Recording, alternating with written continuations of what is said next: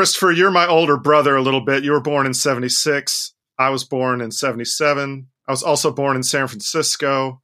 You are in California. So I feel like this is going to go well. Yeah, totally.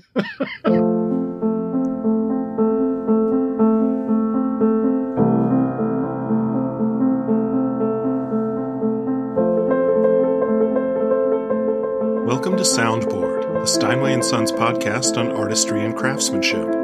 I'm your producer and host, Ben Finan, editor-in-chief at Steinway and Sons and for the online music magazine, listen music culture dot com. My guest today is the composer Christopher Tin, whose music includes symphonic works, choral anthems, and electroacoustic hybrid film and video game scores. His latest project is To Shiver the Sky, which releases Friday on Decca Gold, and which is, in the composer's words, an oratorio about the history of flight and mankind's quest to conquer the heavens.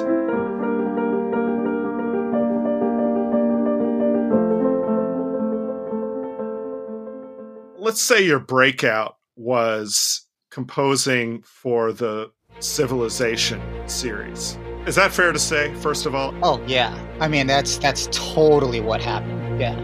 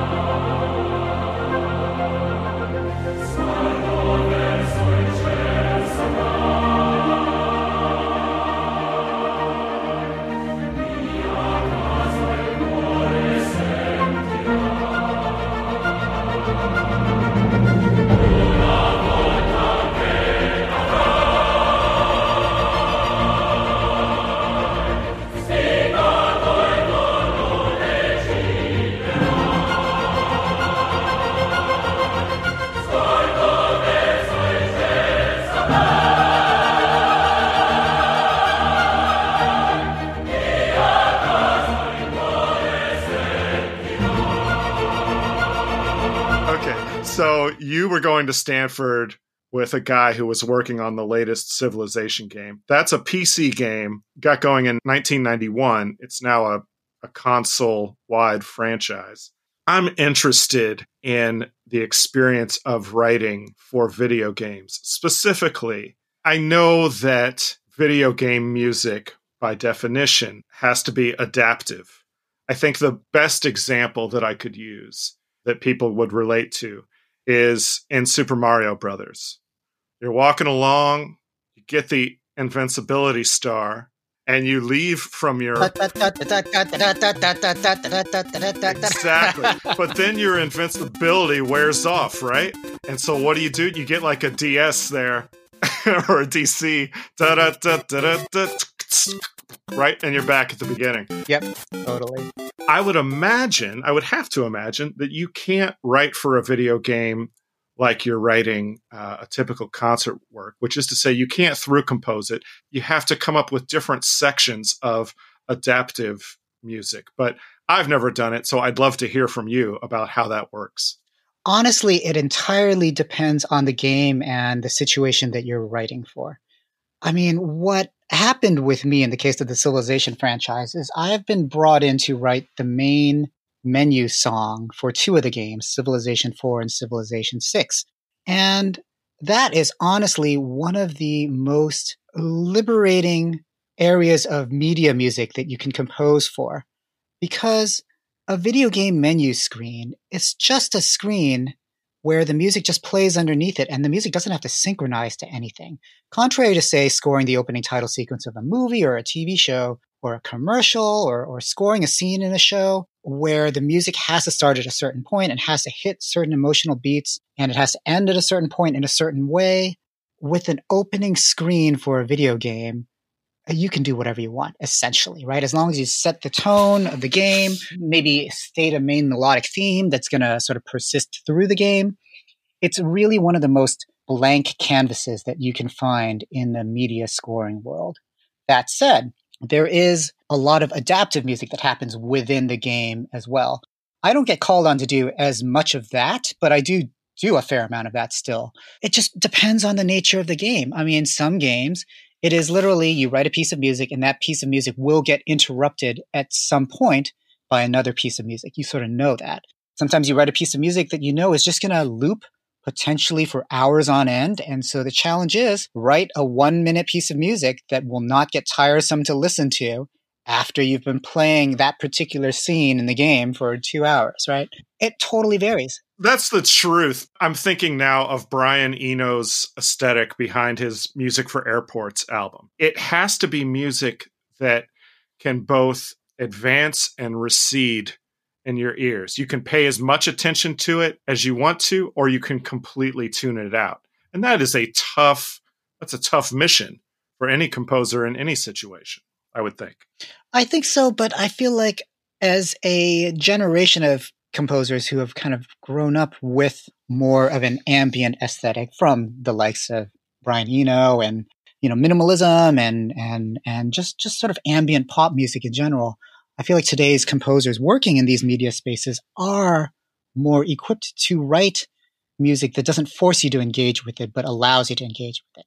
And I think you sort of see this in the, the the classical world as well. You have a lot of artists who are hybrid artists who come over from the media world, people like Max Richter, for example, who do classical releases that are, have a bit of that open-ended ambient feel to them, you know, or or people like Olafur Arnalds or, or um, gosh, like Nils Frahm, for example. You know, these are pieces a lot of times that are just sort of meant to allow you to sort of wade in and space out. Sometimes it's literally music to allow you to fall asleep to, right?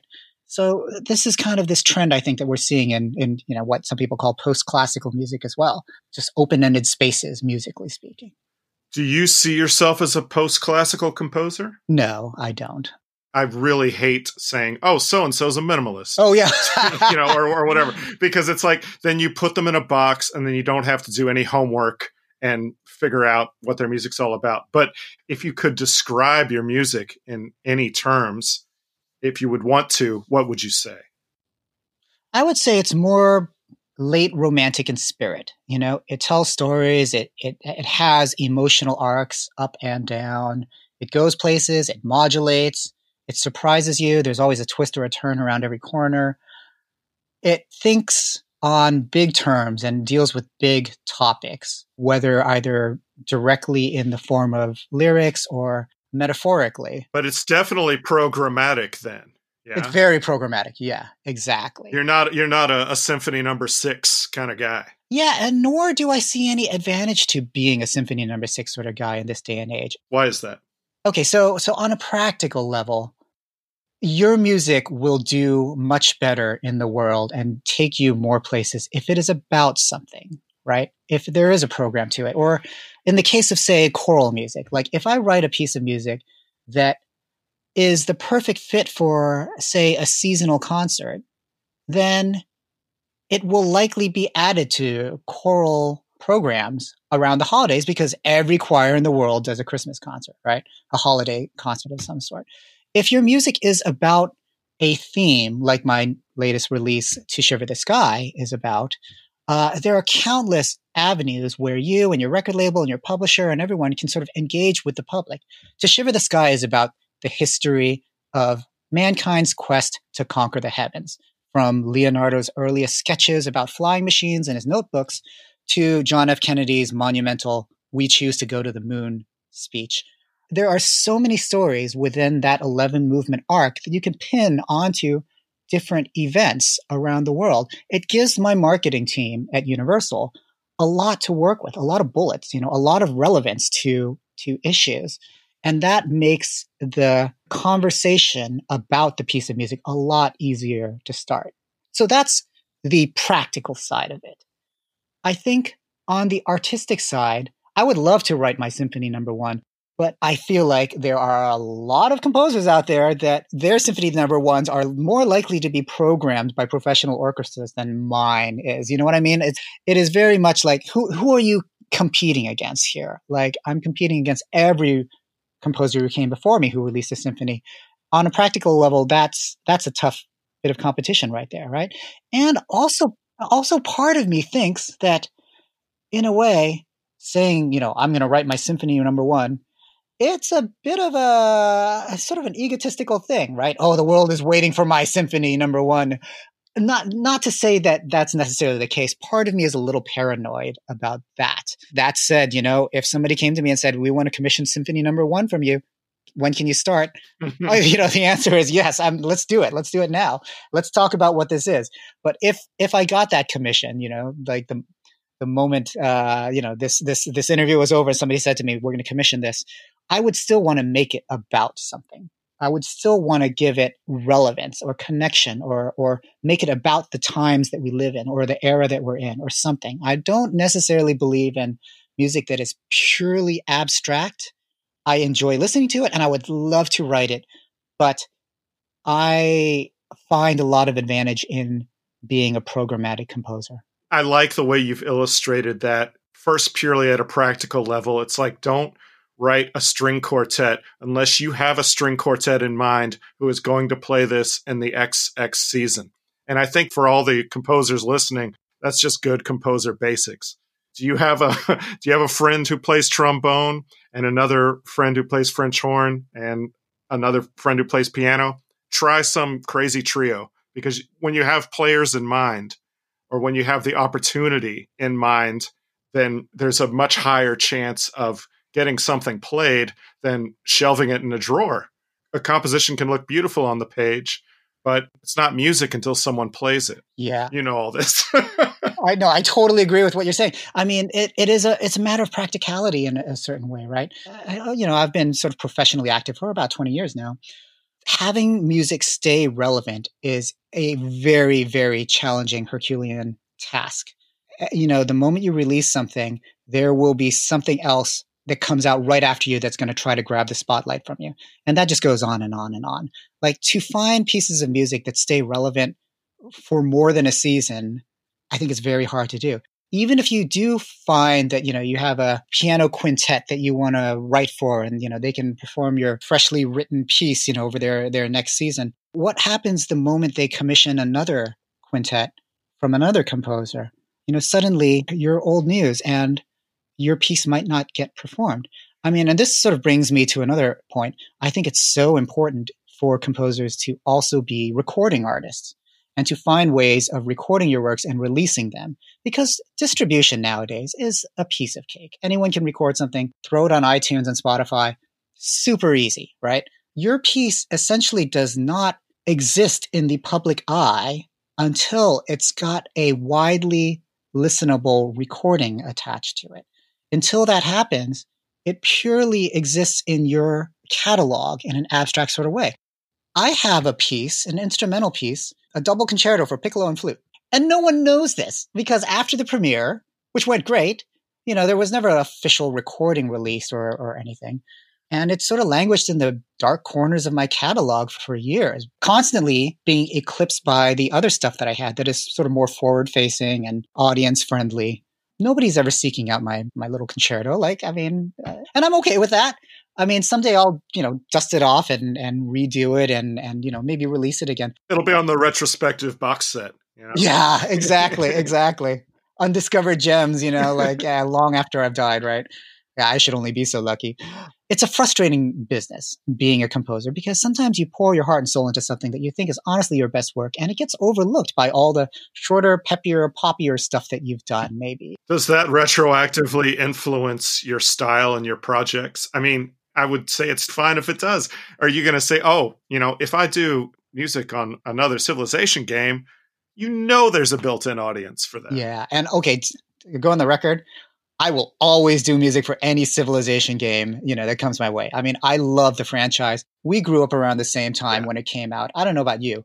I yep. spent my entire high it's school. Huge. Oh my God, right? It's huge. It's everywhere. And we, everyone was playing it, and everyone was, you know, bleary-eyed every morning because we'd been awake to four a.m. playing it, right? I mean, it was huge growing up. And I mean, it's still huge, and I love those games. And I played most of them, you know, as you also know from playing the game. It will eat up so many hours of your life. It is like heroin. Not that I've tried heroin, but this is the closest thing to that. You know, it's basically a very powerful addiction. which is all the more reason why it really pays to find your way to being the guy who writes, the guy or the girl who writes the theme song for one of these games. Because unlike, for example, having a song placed in a T V show or a film where people will basically watch that T V show episode once and then move on, every time someone plays Civilization, they boot up the game and they go past my music in the menu screen. And you know what they say about music? The more you hear it, the more you like it. The more it's familiar to you, the more you are accepting of it, right? Right. So those people who discover my music through Civilization, maybe it doesn't catch their ear the first time, maybe it does, but certainly by the tenth or the twentieth or thirtieth time, it's ingrained in their heads, right? And that's a powerful thing. Let's give you some credit here, because there's there's music that the more you hear it, the worse it gets. And then there's music that lasts. And that's the more you hear it, the more ways in there are, the more you find to appreciate. So, you know, this is a kid, nothing will kill a, a video game like a crap theme going on. You find yourself getting anxious and irritated and you don't know why. It's because the music's so bad. Mm-hmm. Just like driving in the car and a bad song comes on, you're in a bad mood, you don't know why. It's like, oh, get this off, get this off my radio. Yeah, that's true. Which is why, in a way, the safe thing to do is the Music for Airports route. It's the ambient thing, you know? It's basically music as sound design, right? And actually, I love Music for Airports. And I love the Bang on a uh, Can All-Stars cover they did of that. Oh my God, that is fantastic. I love it. It's just not my style. Over the years, especially where I am now, I've just sort of grown to be comfortable in my own sort of creative skin, right? I mean, I think one of the things that young composers will find is that, you know, there are a lot of people out there writing very different types of music. Like the music I write is very different from Max Richter, which is very different from Nico Muhly, which is very different from, you know, Magnus Lindberg or Saariaho or or someone like that, right? Or Thomas Adès. It's very easy to not be secure in your own creative voice as you're trying to stake out your your territory in the, the creative world, right? Because there's so many people out there with a sound that is maybe a lot more popular than yours, or they've had a few hits with this particular sound. I think one of the things that is a big pitfall for any artist is to just sort of be too influenced by anyone else. Ultimately, you sort of want to discover your own voice and be confident enough that yes, your voice may not appeal to everyone else out there, but it is still your voice and it will appeal to some people. And the more you hone your voice, the better position you are in to really get your music out there and to be discovered and and to be thought of as an artist. Sogno di Volare, which was your, that was also opening music for Civilization six. Mm-hmm. And then that led to um, To Shiver the Sky, which is your forthcoming project. I love this track. For me, it recalls in the best of ways Randy Newman's soaring theme for The Natural, where you have this this Lydian feel over an ostinato.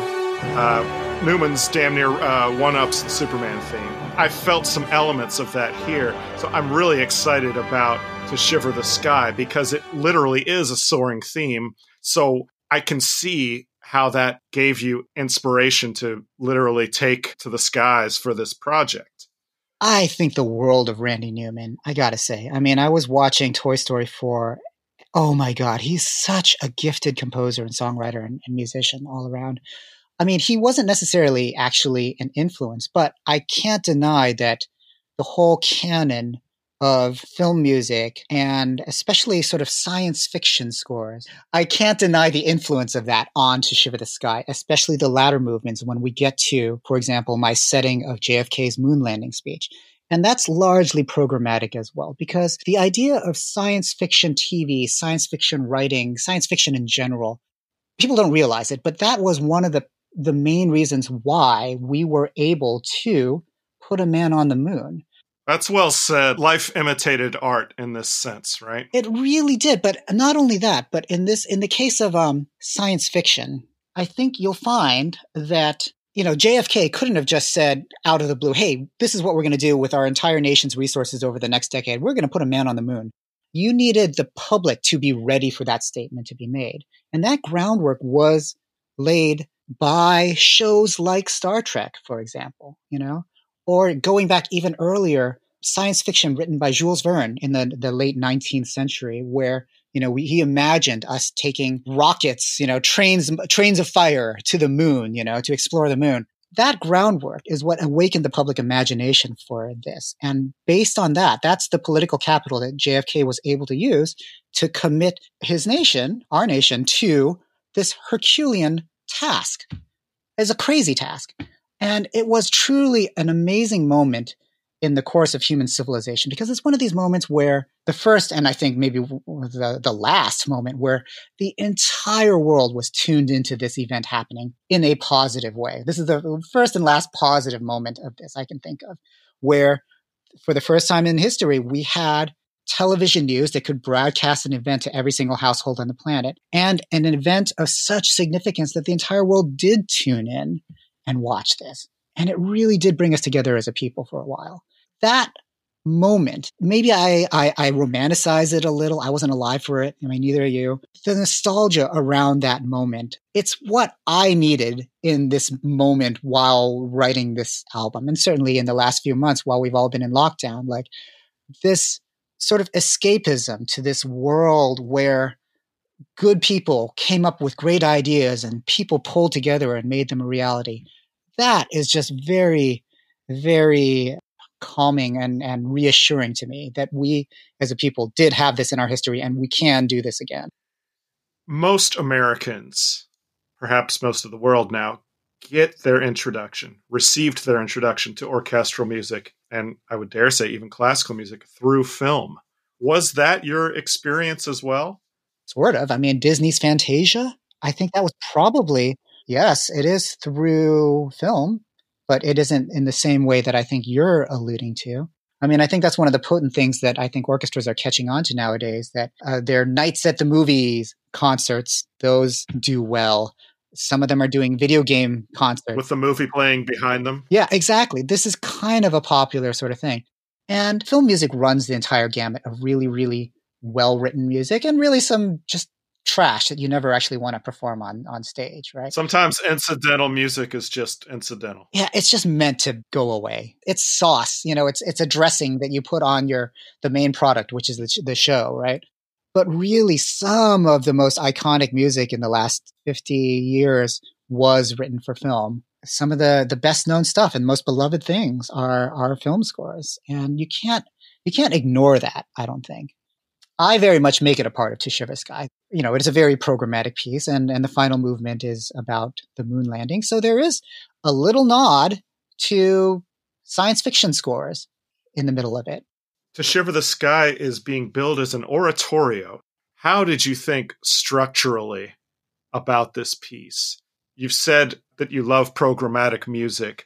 So did you have this program start to finish in advance in your mind? Or is this, well, I know this is my starting point. I know there are some highlights here. Let's see how to get from here to there. Or is it, I'm starting here. Let's see where the journey takes me.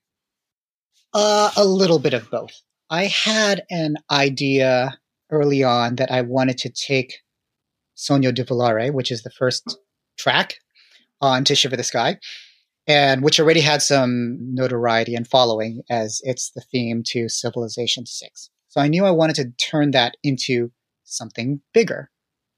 I didn't quite know what that was at the time until I finally hit on this idea that this would be a programmatic piece about the history of flight. And we were going to start with earliest mythology around flight. I mean, we're talking the Daedalus and Icarus myth, and we're talking Leonardo and his sketchbooks. And we were going to explore that history, not just in terms of, oh, which pilot first did this, and, you know, when, who checked off this, this box for, you know, crossing this ocean or circumnavigating the world, or who built this airplane or this blimp, but also on a, a more spiritual and literary side. Like, what does being closer to the heavens mean to us from a, a, a religious dimension or a, you know, or a philosophical dimension, right? Once I had just this, this, this broad outline of this piece being about the history of flight, I then actually turned to my fan community with a Kickstarter campaign, right? They helped me fund the recording of this album, and I sought out ideas from them. And I said, you know, like, what do you, this is going to be a certain number of movements, roughly eleven movements. Who do you think belongs on it, right? And people send in their ideas, and they ran the gamut. And some of them were really, really great ideas. And some of them were ideas that were given to me by people who actually worked in aviation. Uh, one backer of mine said, you know, I worked for an aerospace company. We designed satellites. And the big thing in the back of my mind, in the back of the, the minds of a lot of my colleagues is that, you know, we went to school to be engineers, to do good for the world, to, you know, help explore space. But we are being basically put into these situations where we're basically enabling, we're designing weapons of war, essentially. War adjacent at best. Yeah, right? Exactly. Yeah. Right. And, you know, in talking to them about this and, and, and thinking about it more, yeah, a lot of the, the, the advancement of flight technology was either pushed forward by military necessity or co-opted by the military after it was developed. And I had to address this in the album. And so uh, to give you an example, Ferdinand von Zeppelin makes an appearance on the album. He has a, a movement which is called Oh, the Humanity. It's a three-part movement where he basically develops the Zeppelin with nothing but peaceful and scientific intentions in mind. And then it gets co-opted by the German government to drop bombs on London. And then ultimately, you know, you have the Hindenburg disaster, right? Which basically ended the era of commercial airship travel. This little movement here, it's about five minutes long. It's a bit of a microcosm of all these different stories that you encounter in researching the history of flight. And a lot of these were brought to my attention via the, the crowdsourcing I did through Kickstarter. Crowdsourcing in the best of ways, not just monetary, but a crowdsourcing of ideas. You would not have come across those conversations unless you really targeted friends of friends. But just to, to put the call out and to get that back, it must have felt really good. It does feel good, but it's also a great way to engage with your your fans and, and your public, you know? And I think that's something that other classical artists maybe were slow to embrace. I mean, I have, I think by nature of living in L A in my early twenties, I had a lot of friends who really were trying to make it as singer-songwriters, pop artists, you know, indie bands, whatever, right? And the lessons I learned from them is they stayed after every gig, signed every C D they sold, you know, shook hands with everyone. From the stage, they would say, hey, follow me on Facebook or MySpace, you know, or whatever it was at the time that was hot. There was a real hustle that I learned from all my friends trying to break into the, the pop world. A lot of that has to do with engaging with your supporters and your fans. And that's what I actually love doing. I think it's just a lot of fun to do so. I think hopefully this has changed, but there often is in the classical world almost like a, you know, we need to put up a little bit of a wall. We need to preserve a little bit of mystique or, you know, be a little detached or, or something from the interaction with our fans. I'm sort of the opposite. I love it. For me, it was just a natural thing to do to sort of crowdsource ideas with my community. Christopher, thank you. Thank you for speaking with me. I hear you on that last point. Like elitism is not going to serve classical or classical adjacent or world music or, you know, whatever label you want to put on it. Yeah. Uh, it's not going to serve it well in the twenty-first century. So I really appreciate engaging with you today about ways to lower those walls. Well, it's been my pleasure as well.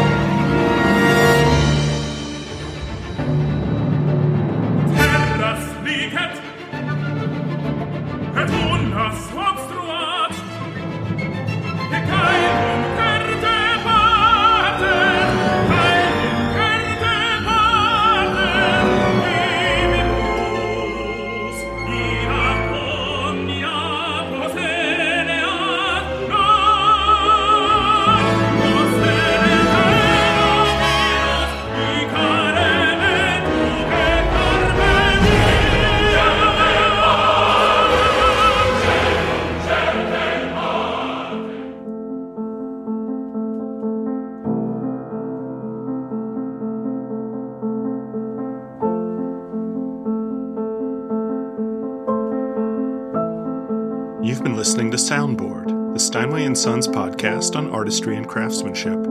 We heard a clip from Sogno di Volare, The Dream of Flight, from both the game Civilization six and from To Shiver the Sky on Decca Gold, composed by Christopher Tin. We heard a bit of the Super Mario Brothers theme from the indomitable Koji Kondo, and a bit of Steinway artist Randy Newman's score for The Natural. Finally, we heard a clip from Daedalus and Icarus, also from To Shiver the Sky.